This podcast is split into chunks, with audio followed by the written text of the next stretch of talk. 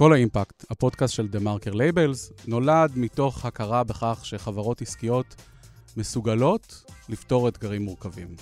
והיום יותר מתמיד, החברות האלה מבקשות להיות חלק מהמאמץ הגלובלי ליצירה של חברה וסביבה בריאה ויציבה יותר. התאגידים הגדולים בעולם הפנימו שהשותפות והתלות בין הכלכלה לסביבה מגדרת אותם מפני מערך סיכונים לא צפויים.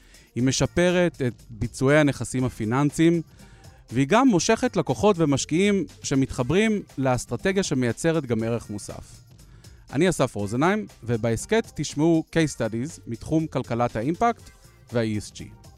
היום אנחנו מדברים על גיוון בתעסוקה, והפרק הזה נעשה בשיתוף עם co-impact. גיוון בתעסוקה היא תפיסה ניהולית שלפיה הון אנושי המשקף את הרכב האוכלוסייה על שלל גווניה. הוא יתרון גדול לארגון העסקי.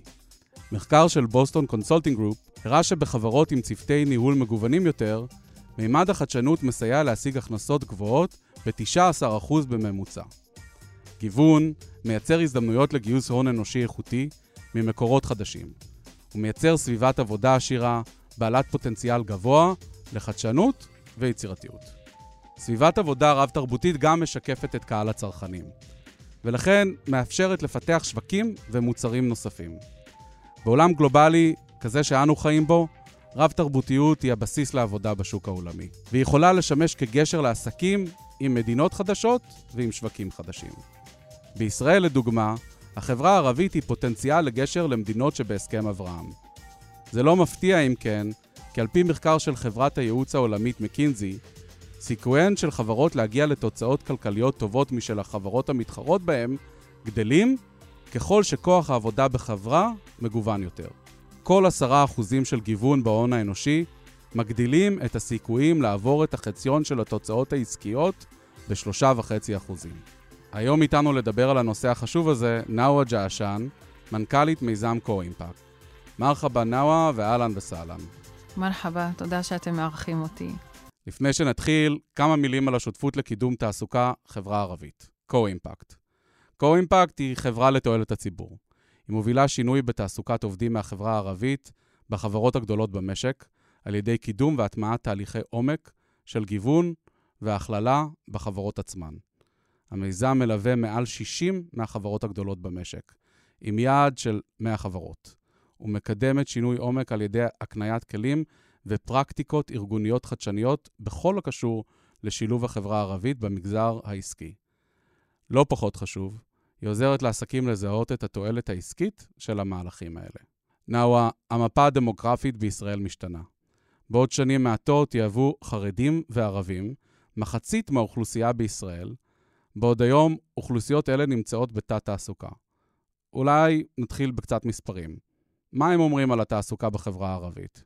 אז קודם כל אני אתחיל מהאמירה של החצי מהאוכלוסייה. נכון שאנחנו, יחד עם האוכלוסייה החרדית, אה, נגיע ל-50%, אבל צריך לשים לב שבעצם החברה הערבית לאורך זמן אה, שומרת על האחוז שלה באוכלוסייה, ואפילו אה, מדברים בשנים הרחוקות יותר, תהיה איזושהי ירידה, הכל חוזר גם לעלייה בגיל הנישואים וגם לממוצע של הילדים למשפחה. בעצם החברה הערבית עוברת שינויים. וחלק שינויים חיוביים וחלק פחות, ונדבר על הכל היום. אבל צריך לדעת שה-20% מהאוכלוסייה זה נתון שישתנה, אם לא ירד בטווח הרחוק יותר. אה, והיום אנחנו, כשאנחנו מדברים בהקשר של תעסוקה, ואנחנו 20% מהאוכלוסייה ו-21%, אז רק 5% מועסקים במגזר העסקי, שזה נתון מאוד נמוך ליחס שלנו באוכלוסייה, ורק 0.3% uh, בתפקידי ניהול. אמ, כשבעצם המגזר העסקי הוא סקטור שמעסיק את 70% אה, מהכוח העבודה בישראל. זאת אומרת, יש פוטנציאל גדול שלא ממומש, אה, ובעצם העלות הכלכלית של הדבר הזה היא מאוד גבוהה. בעצם המדינה עצמה מפסידה אה, קרוב ל-30 מיליארד שקל בשנה בתל"ג השנתי. יש אינטרס כלכלי מובהק למדינת ישראל בתעסוקת חברה הערבית, ויש אינטרס כלכלי מובהק לחברות העסקיות לשלב עובדים מהחברה הערבית. אה, אנחנו גם רואים בעשר שנים האחרונות הכפלה, למשל, של אחוז הסטודנטים והסטודנטיות אה, באקדמיה. אנחנו רואים גם השתנות בחברה עצמה, גם בנכונות בלהגיע ולעבור מקום מגורים ולנסוע יותר רחוק כדי להשתלב בחברות שהן מובילות. אז בעצם יש פה איזושהי השתנות שצריך להמשיך ולקדם אותה כדי לשנות את האחוזים האלה. הנתונים שהזכרת מדהימים, אני מסכים שהם מראים על פוטנציאל, אבל הם גם עצובים מאוד. מה אתם עושים בקו-אימפקט כדי לנסות לשנות את זה?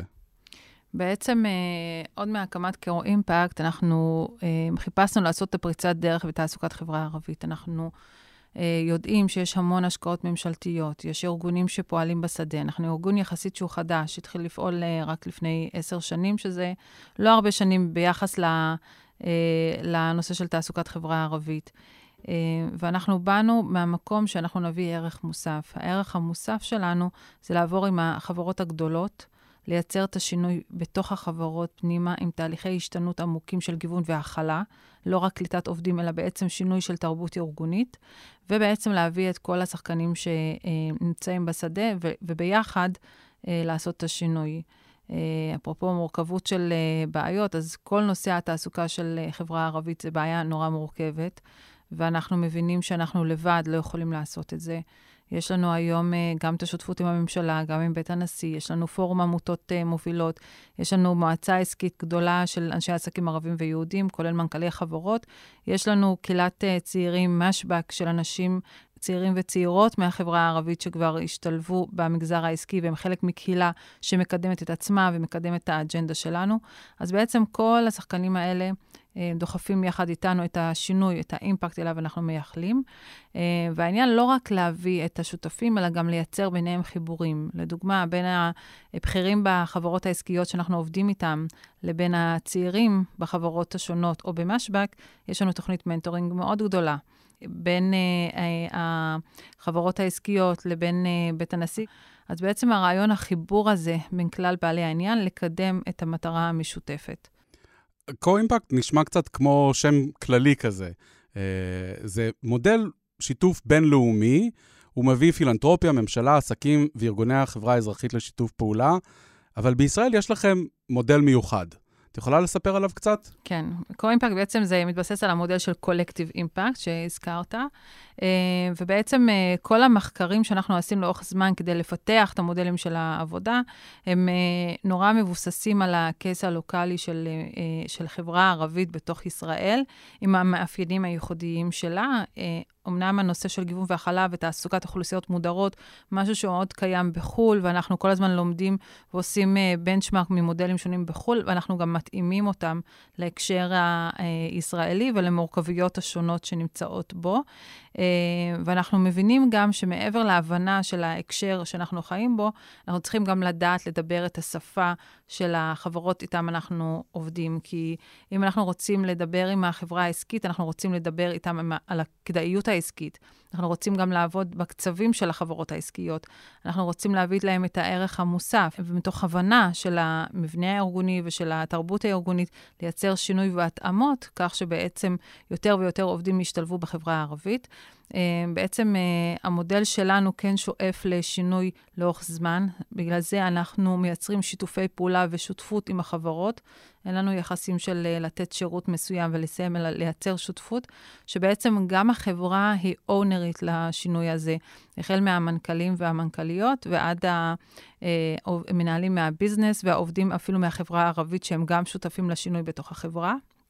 ובעצם אנחנו מייצרים ביחד תהליכים שברגע שהשותפות תסתיים, אחרי כשלוש שנים, בעצם יש כבר מודל מוטמע ותרבות ארגונית שהיא שונה, מכילה ומקדמת תעסוקת חברה ערבית. בעצם אנחנו נורא נוגעים בתהליכי השינוי, אבל גם נורא מקדמים את השינוי בתוך החברה הערבית.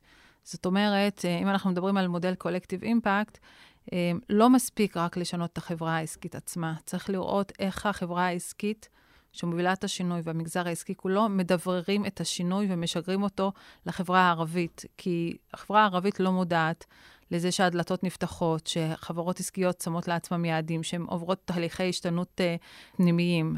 משהו צריך לעבור לחברה הערבית. ולכן גם פיתחנו מודל uh, בשנים האחרונות שמעבר לשינוי עצמו של הגיוון וההכלה, לעשות שינוי במיצוב של המעסיקים בחברה הערבית, וקראנו לזה מיצוב ולא מיתוג, כי בעצם החברות ממצבות את עצמן בתוך החברה הערבית, ב- בלי תיווך. הן בעצם מפרסמות, והן מגיעות לחברה הערבית, והן אה, מעלות אה, למודעות את ההזדמנויות, אה, והן חושפות את עצמן, והן גם אפילו עוזרות לאנשים שייגשו לתפקידים שלהם דרך סימולציות ומפגשי הסבר וכולי. לייצר תנועה חיובית, להביא סיפורי הצלחה, להביא מודלים לחיקוי, לייצר שיח חיובי, לא של אין סיכוי בשביל מה. אז את, את מעלה פה נושא חשוב. כי אני שמעתי מחברים בחברה הערבית שהרבה פעמים ההרגשה היא שהחברות האלה מפרסמות כי הן חייבות, אבל לא באמת מספיק חשוב להן. אז כשאת מדברת על השינוי של המיצוב, זה השינוי שאת מדברת עליו, שגם בתוך החברה הערבית יבינו שהכוונות של החברות האלה הן אותנטיות? נכון, כי בעצם אה, אה, צריך להבין, צעיר או צעירה מהחברה שלנו, שבעצם אה, מסיימים לימודים, אין להם את ה networking שקיים בחברה היהודית. אין צבא ואין להם אה, הורים וחברים, ו, ואם כבר מתחילים לשאול בסביבתם, הסיפורים הם לא סיפורי הצלחה. יש הרבה uh, תשובות של לא, ואל תנסה, uh, דינמיקה שנורא מייאשת. וכן, יש איזושהי תפיסה שבעצם, וזה, והיא נכונה, שנים החברות סגרו את הדלתות בפני החברה הערבית. זה משהו שזה לא היה נפוץ, לא שמענו על אנשים בתפקיד, ועדיין לא שומעים כל כך על בכירים בחברה הערבית, ובטח לא אה, בתפקידי מטה וכאלה, איפה שיש שם את הפוטנציאל. ובעצם כשאתה שם את החברה העסקית עצמה מול החברה הערבית, כמי שמספרת את השינוי, אתה גם מייצר את האמון שלא קיים, אה, וגם מעלה את הביטחון אצל המועמדים ואצל האנשים, בעצם שיש פה הזדמנות, ו- ואני יכול להביא את עצמי אה, לידי ביטוי, ויתייחסו אליי בצורה שהיא אה, נאותה. ומעבר לזה, אנחנו עובדים גם עם החברות עצמם, גם המנהלים הקולטים והמגייסים, וגם צוותי גיוס, על הכלים כדי להתאים את תהליכי המיון שלהם, ביחד עם העמותות השותפות שלנו, ובעצם מייצרים פה תהליכי השתנות בשני הצדדים, שבסוף אחד פוגש את השני. בעבר אנשים מאוד האמינו לממשלה, הרבה פעמים למדיה. אנחנו רואים שבשנים האחרונות האמון שלנו בעסקים הפך להיות הרבה יותר גדול מאשר אה, בממשלות ובגופים ציבוריים. ואם אפשר להביא את העסקים לדבר ישירות עם הקהל שהוא רוצה לגייס, בלי איזשהו תיווך באמצע של ממשלה או של עמותות, אז אפשר ליצור קשר עם מימון הרבה יותר גבוה. אני רוצה לשאול, אם אני עובד בחברה כשכיר, אני לא מנהל, אני לא בצוות HR, אני יודע שהחברה שאני עובד בה לא מספיק מגוונת. מה אני יכול לעשות? צריך לדייק את זה, אם אתה עובד ערבי או אתה עובד יהודי. אה, אם אתה עובד יהודי ומנהל יהודי, כמובן יש לך את האחריות אה, אה, להוביל איזשהו שינוי מהמקום שלך ו- ולפתוח את הנושא. אני יכולה להגיד לך מהניסיון שלנו, שהם מגיעים אלינו חברות דווקא ממנהלים ועובדים מהביזנס שהעלו את הנושא. הם מגיעים אלינו חברות שדווקא זה נושא ש... הונח כמטרה על ידי המשאבי אנוש, וגם חברות שדרך ה-ESG, או שאנחנו פחות uh, עובדים איתם, אלא יותר דרך מש"ק, יש פה תהליכי השתנות uh, פנים-ארגוניים, ואפילו מהדרג הבכיר ביותר של מנכ"לים, שמכירים אנשים מהבורד שלנו ומהמועצה העסקית, אז זה מהכל. אני חושבת שזה uh, צריך להיות אינטרס, קודם כל, של, של כלל הצדדים, ובטח קבוצת הרוב. Uh, מה גם שמעבר לתועלות העסקיות שדיברנו עליהן בהתחלה, Uh, המחוברות הארגונית זה משהו שאנחנו יודעים ממחקרים שונים וגם במחקרים מקומיים. Uh, חברות שמתעסקות בגיוון והכללה ומעסיקות אנשים מאוכלוסיות uh, מודרות, יש שם מחוברות ארגונית הרבה יותר גבוהה. לזה יש גם משמעויות כספיות וכלכליות. ואם זה עובד ערבי, אז אני יכולה להגיד לך, וכמעט זה נושא ש... ברוב הארגונים, כשיש עובדים מחברה ערבית בודדים, נורא קשה להרים את הדגל של גיוון והכלה, כי הם נורא בודדים, אה, וגם יש פה אחריות של אה, אם אני אעשה את זה וזה ייכשל, זה אה, יהיה עליי, אפילו ברמה שאנחנו שומעים שלא מביאים אנשים בחבר מביא חבר. אבל ברגע שהחברה שמה את זה על האג'נדה, וזה נושא שמובל על ידי ההנהלה הבכירה ביותר, ובעצם יש פה אנשים שהם אקאונטבל לשינוי, ויש פה אונרים נוספים. דווקא קורה תהליך שהחברה הערבית, העובדים שנמצאים, הם נהיים חלק אה, מהשינוי. ובעצם נרתמים לשינוי, כי זה בעצם, יש פה איזושהי הצהרה מכוונת, שבעצם גורמים לעובדים שקיימים גם להיות שחקנים אקטיביים בהשתנות. אנחנו נורא מכוונים גם לשינוי איפה שיש את האתגר. זאת אומרת, חברות שיש להן אתרים באזורים צפוניים יותר, ששם האוכלוסייה גדולה יותר, ויש להן אחוזים יפים, מבחינתנו זה מעולה. אנחנו נשאל אם צריך לגוון את המטה של, של אותם אתרים, ואם הכל בסדר, אז אנחנו רוצים את המטה המרכזי. ואנחנו שמענו אנשים uh, אומרים לנו, אבל אנחנו מנסים, אנחנו מחפשים, לא מגיעים אלינו. החסמים הם קיימים, לפעמים הם לא מודעים, או שלא יודעים להגיע לאוכלוסייה הנכונה, לא מטרגטים נכון, לא מראיינים נכון. זה, זה לא רק שלא מגיעים אלינו, איך אני יכול לייצר את ההשתנות כדי שאנשים כן יגיעו אליי. אמ, אבל ברגע ש, אה, אה, שהנושא מונח על סדר היום של ההנהלה הבכירה וכאמירה אה, ארגונית אה, ברמה שהיא אסטרטגית, ברמה של שינוי ומדיניות, ומשהו שנוכח, אנחנו רואים את, ה, את ההשתנות מתחילה לקרות. זה לא יכול להיות גם תהליך שאנחנו מייצרים שינוי עמוק אם זה קיים אצל בן אדם אחד, אלא זה צריך להיות של כלל הארגון, וזאת הסיבה שיש לנו גם אה, בתוך הארגונים גם צ'מפיונים שעובדים איתנו, גם ועדות היגוי לנושא, גם פורומי עמיתים שאנחנו מקימים. כי בעצם בסוף, אה, גם אם אדם קם ועוזב והולך לארגון אחר, יש תשתיות ארגוניות שכבר מונחות וקיימות, שמייצרות את השינוי. כשאת אומרת ארגונים, ארגונים מאיזה סדר גודל אתם עובדים איתם? אנחנו אה, עובדים עם חברות הכי גדולות, אה, מעסיקים מעל אלף עובדים, מחזור של מעל 50 מיליון שקל בשנה. אה, יש לנו חברות עם אה, קצת פחות מהמספר עובדים, אבל אה, מדובר על חברות שהן גלובליות או עם בולטות מאוד גבוהה, שאנחנו אז כמובן עובדים איתן. אנחנו עובדים עם כל התעשיות. יש לנו מודל שהוכח גם ברמת השינוי וגם ברמת התוצאות וגם ברמת הבשלות שאנחנו מנסים להביא את החברות בנושא של גיוון והכללה, וגם ברמת התוצאות. אז בואו נדבר קצת על תוצאות. לפני שבע שנים, אתם קיוויתם להטמיע תרבות ארגונית בחברות שעבדתם אז איתן, חברות הפיילוט. עד כמה הפיילוטים האלה הצליחו, כמה ההישגים שלכם מורגשים, ואני רוצה להקשות קצת יותר. אני רוצה לשאול במיוחד על התפקידי מטה.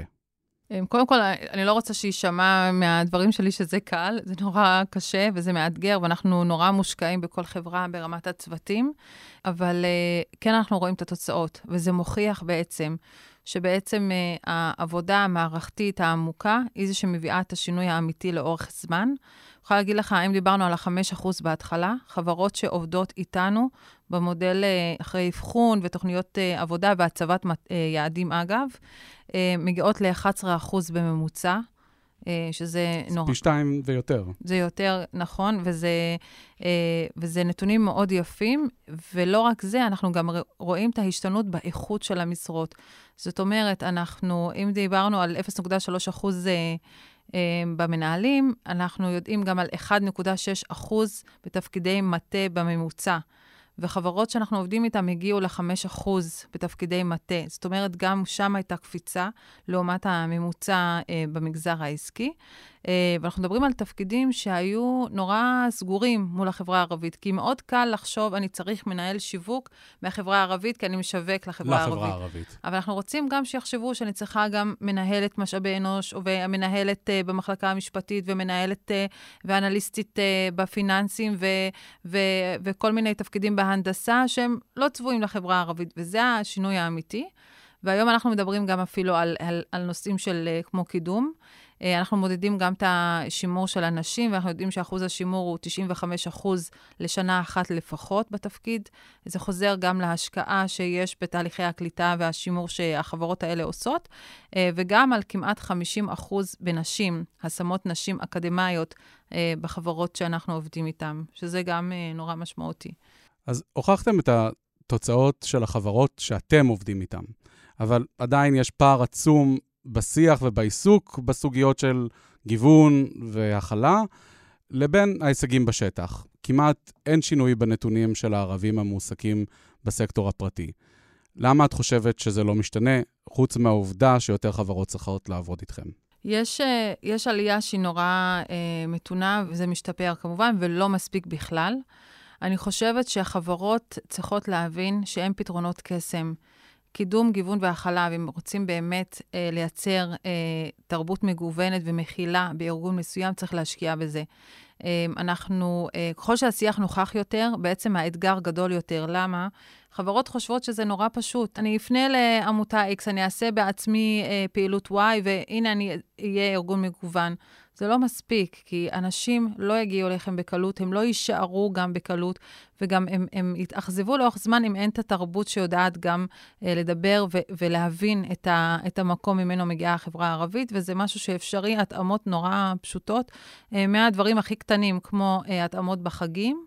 עד uh, התאמות של כלים, ועד אפילו uh, אירועי של, של קליטה ועלייה לכיתה א', שזה תכף uh, מתחיל, לעשות משהו לשפ, בשפה הערבית. זה דברים שמעלים את השייכות ואת המחוברות, וחברות צריכות להבין שהשיח נוכח והמודעות לזה עולה, אבל צריך לעבוד בזה, צריך להשקיע בזה, גם משאבי זמן, גם משק... משאבים ניהוליים, אמ, גם לבוא מתוך האוכלוסייה ואל האוכלוסייה, לא לבוא אליה מלמעלה, אמ, ולחבר אותה ולעשות מאמצים ישירים ולא עקיפים, ולחשוב על הטווח הרחוק ולא על המיידי. אה, וזה האתגר החשוב ביותר, אם אנחנו רוצים את השינוי לאורך זמן. את מדברת על שינוי, וחשוב לי לשאול, האם העבודה לאורך זמן, באמת יהודים וערבים ביחד, היא גם משנה את העמדות? זאת אומרת, האם האימפקט שאתם רוצים לייצר אה, זה השינוי בעמדות של האנשים שעובדים ביחד, או שזה משהו פרקטי יותר? דיברנו על התל"ג מקודם, אז השימוש בחברה הערבית ממש כמשאב אנושי לנסות למלא תפקידים שקשה לנו למלא, או איזשהו מנוע צמיחה של המשק. אה, ללא ספק, כשאנחנו אה, נוגעים בפרקטיקות הארגוניות ומסתכלים על התועלות הכלכליות, זה עובר דרך הסטריאוטיפים והדעות הקדומות, ואנחנו כן נותנים לזה מענה. אנחנו עושים את זה גם דרך סדנאות, בעזרת השותפים שלנו, אה, גם כמו אקורד וגם קו משווה, עמותות שיש להן כלים שאנחנו, החל משינוי עמדות, ועד כלים פרקטיים של איך לעשות את הרעיון ואיך לנהל צוות מגוון. אמ, אבל גם אה, בעצם אה, להעביר אותם איזשהו שינוי תפיסה אה, והעלאת המודעות לדעות הקדומות שיש, שלפעמים גם הם לא מודעים. אז אנחנו מדברים על הפיל בחדר, ואנחנו לא מפחדים מזה, ודווקא צריך לעשות את זה. ואנחנו גם מכניסים את ההנהלה הכי בכירה כדי שתדבר על זה ותנכיח את השיח. אמ, וזה משהו שמייצר, אנחנו מדברים על מרחבי עבודה משותפים, על שאתה אה, מייצר עובדים ערבים, מביא ערבים ויהודים אה, לעבוד ביחד. אנחנו פגשנו את זה בתקופות אה, של קונפליקטים, שראינו, והמנכ"לים דיברו על זה, שבעצם העיסוק היומיומי בנושא של גיוון והכלה, והחברה הערבית, והנכחת השיח, גרמה ליצירת חוסן ארגוני, שגם בעתות משבר ובתקופות הקשות והמלחמות, החברות, לא, לא בצורה קלה, אבל הם עברו את זה. היו דברים, והם, והם התגברו על זה. וחברות שלא עשו זאת, הם מצאו את עצמם בתקופות הרבה יותר מאתגרות, עם חששות ופחדים, שלא קיבלו מענה. אמ, בסוף אנחנו, אי אפשר לנתק את העבודה שלנו מהמציאות בה אנחנו חיים. ו, וכשיש אמירות שקורות בתוך הארגונים, מהדרג הבכיר, זה מחלחל למטה. כשיש תקופות קשות, אז אנחנו, אה, אה, יש את התשתית הארגונית והחוסן הארגוני שמחזיק את זה. אה, ואני אגיד לך גם מה, אנחנו גם ראינו חברות שלנו, מנכ"לים, שיצאו בהצהרות נורא אמיצות כלפי, כלפי המצב והחיים המשותפים והתקווה והמחר שלנו ביחד, וגם הוציאו את ההצהרות האלה החוצה, משהו שלא היינו רואים לפני עשר שנים, למשל, שזה היה נושא רגיש ונפיץ ואף אחד לא רצה לגעת בו. אה, וזה עכשיו משהו שאפילו אתה חייב לגעת בו. מה שמביא אותי לשאלה הבאה.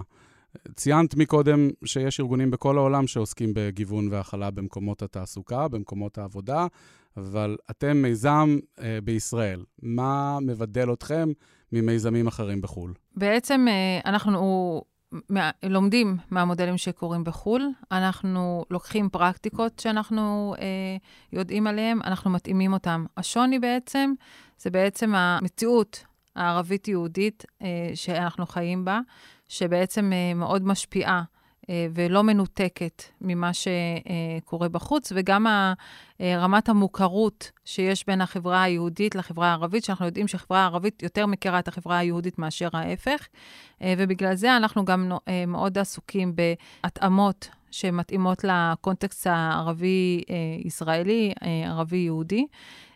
וגם אנחנו יודעים שבעולם יש אוכלוסיות מודרות שונות. בישראל, החברה הערבית נתפסת כאוכלוסייה מודרת, אבל היא, היא אוכלוסייה מאוד גדולה.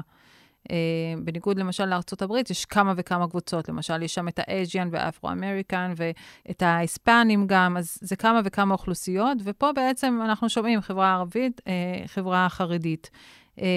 והמאפיינים שלהם הם נורא שונים. אפילו החברה הערבית בתוך עצמה היא מאוד שונה ומגוונת. למשל, הדרום נורא שונה מהמשולש וה... והצפון, לעומת ערים מעורבות. זה גם משהו שאנחנו לוקחים בחשבון בעבודה שלנו. אם אנחנו כבר מדברים על ישראל, את חושבת שהממשלה, דרך הרגולטור, או המחוקק, או הרשויות השונות, צריכה לעשות יותר כדי uh, לייצר מעורבות והזדמנויות עבור החברה הערבית? ואם את חושבת שכן, אז מה היא יכולה לעשות? כן, אני חושבת שלממשלה יש uh, תפקיד מרכזי. אני חושבת שלא רק בהשקעה בצד של המועמדים, אלא גם בהשקעה בצד של המעסיקים, שהם ברור יותר מתמיד שהם שחקן מרכזי. אה, ובעצם אה, גם לתת אה, תמריצים כדי לקדם תעסוקת אוכלוסיות מודרות, וספציפית אנחנו מדברים על החברה הערבית, במתן תמריצים ובפתיחת קולות קוראים ומכרזים שונים. אנחנו היום גם מאוד מכוונים, ככל שאנחנו נמצאים ביותר ויותר חברות, אנחנו רואים את השינויים בחברה הערבית, אנחנו גם מכוונים למקומות שהם מכפילי כוח מבחינתנו. וזה הדבר הבא, כי אנחנו נמשיך לעבוד עם חברות ולייצר את ההשתנות, אבל איך אני מייצרת את האימפקט הגדול יותר, והיום אני גם נוגעת בנושאים כמו התמחויות, כי אני רוצה לתת את ההתנסות לצעירים שמסיימים את האקדמיה או בשנה האחרונה, לצבור איזשהו ניסיון לפני שהם יוצאים. לתעסוקה, כי יש בעיה בתפקידי ג'וניורים, כי אין מספיק תפקידים של, אה, שלא דורשים ניסיון, או כל נושא של הבכירים. אז הממשלה יכולה להיות שחקן מרכזי. גם למשל, היום אנחנו בשיח שגם המועצה העסקית שלנו, אה, ווליד עפיפי, שהוא חבר מועצה עסקית, ובורד שלנו מוביל נושא של דירקטורים בחברות הציבוריות, אה, וגם הממשלה עם חסן טוואפרה מהמשרד לשוויון חברתי, הם חלק מהשיח הזה. ובעצם ככל שאתה אה, נמצא בנקודות השפעה כאלו, אתה גם מייצר אה, אימפקט שהוא רחב יותר מעבר לתמריצים ו, אה, ומכרזים וכולי, ויש המון מה לעשות. כולל השקעות גם, אני חושבת ש... אם נדבר על המצב היום בחברה הערבית, אי אפשר לנתק את השיח של תעסוקה מהאלימות שקורית שם, אה, גם מההיעדר תשתי, תשתיות והחוסר תקציבים בחינוך, אה, בתחבורה ציבורית, במגורים, הכל אה, נורא דל תקציבים וחסר, וצריך כבר להשקיע מהשנים הראשונות. וגם אפילו מסגרות לגיל רך, שאני חושבת על זה, על, לנשים שעובדות. ואני תמיד אומרת אפילו שיש אזורים שאין בתי ספר בימי ראשון, ואני אומרת, איך אנשים יצאו לעבוד אם אין בתי ספר ב, בימי... לחשוב אפילו על הדברים הכי קטנים כאלה ולעשות את ההתאמות האלה, וזה האחריות של הממשלה בעצם. אני סקרן לשמוע איך הגעת לתפקיד הזה. קודם כל, הרקע שלי, אה, למדתי פסיכולוגיה ארגונית באוניברסיטת בן גוריון לפני הרבה שנים, ותמיד משך אותי הנושא של אה, תעסוקה, גם כמי שחיפשה עבודה ולא מצאה בקלות, וחיפשה התמחות, והיחידה במחזור שלו הצליחה למצוא עד שכל אה, מיני אנשים התערבו מהחוג. אז תמיד זה נראה לי לא הגיוני, שאתה בא ועושה, ואפילו עובד יותר קשה, כי אתה בא עם שפה שהיא שנייה וכולי. ובסוף אתה לא מצליח, זה מצד אחד. אה, מצד שני, משהו נורא משך אותי באיך ללמוד ולעשות אה, יותר טוב לחברה שלי. זה גם בא, אגב, מאוד מהבית שאני גדלתי בו, גם אימא שלי ואבא שלי נורא אה, פעילים חברתית. ואני זוכרת אפילו שאת התזה שלי כבר עשיתי על, עוד לפני שידעתי שיש מונח כזה גיוון והכלה, לפני משהו כמו 18 שנה, על נשים ערביות מנהלות. נורא עניין אותי איך בעצם למרות הקשיים שאתה נתקל בהם, ואני נתקלתי בהם, אתה מצליח להגיע למקומות כאלה. אה, ואני, ואני חושבת שלאורך השנים מצאתי את עצמי אה, מחפשת את ההזדמנויות ללמוד, וזה הגיע עד להתנסות של אה, התמחות בארצות הברית בנושא של גיוון והכלה, באחת החברות הכי גדולות בארצות הברית, בחברת Grainger ב Lake Forest בשיקגו, ובעצם... שם נחשפתי לעולם של הגיוון וההכלה, וחזרתי לארץ מההתמחות הזאת נורא עם עיניים מאוד אה, פתוחות וגדולות, כמו שאומרים, והבנתי בעצם שהמגזר העסקי יכול לעשות את זה אחרת, כדי לייצר את ההזדמנויות עבור, עבור האוכלוסיות המודרות. ולהיות שחקן ממש מרכזי. שם בארצות הברית בכלל יש גם תמריצים מאוד חזקים כלפי הקורפורט על הכדאיות של שילוב מיעוטים. חזרתי מארצות הברית עם, באמת עם איזשהו ניסיון והבנה של כל העולם של גיוון והכלה. ו... ולאט לאט התחלתי יותר להתעמק בנושא. באותו זמן גם עבדתי במגזר העסקי. גם נחשפתי להזדמנויות שלי יש ולחבריי היהודים יש. אה, וכל הזמן חשבתי על למה אין מספיק ואין עובדים מהחברה הערבית.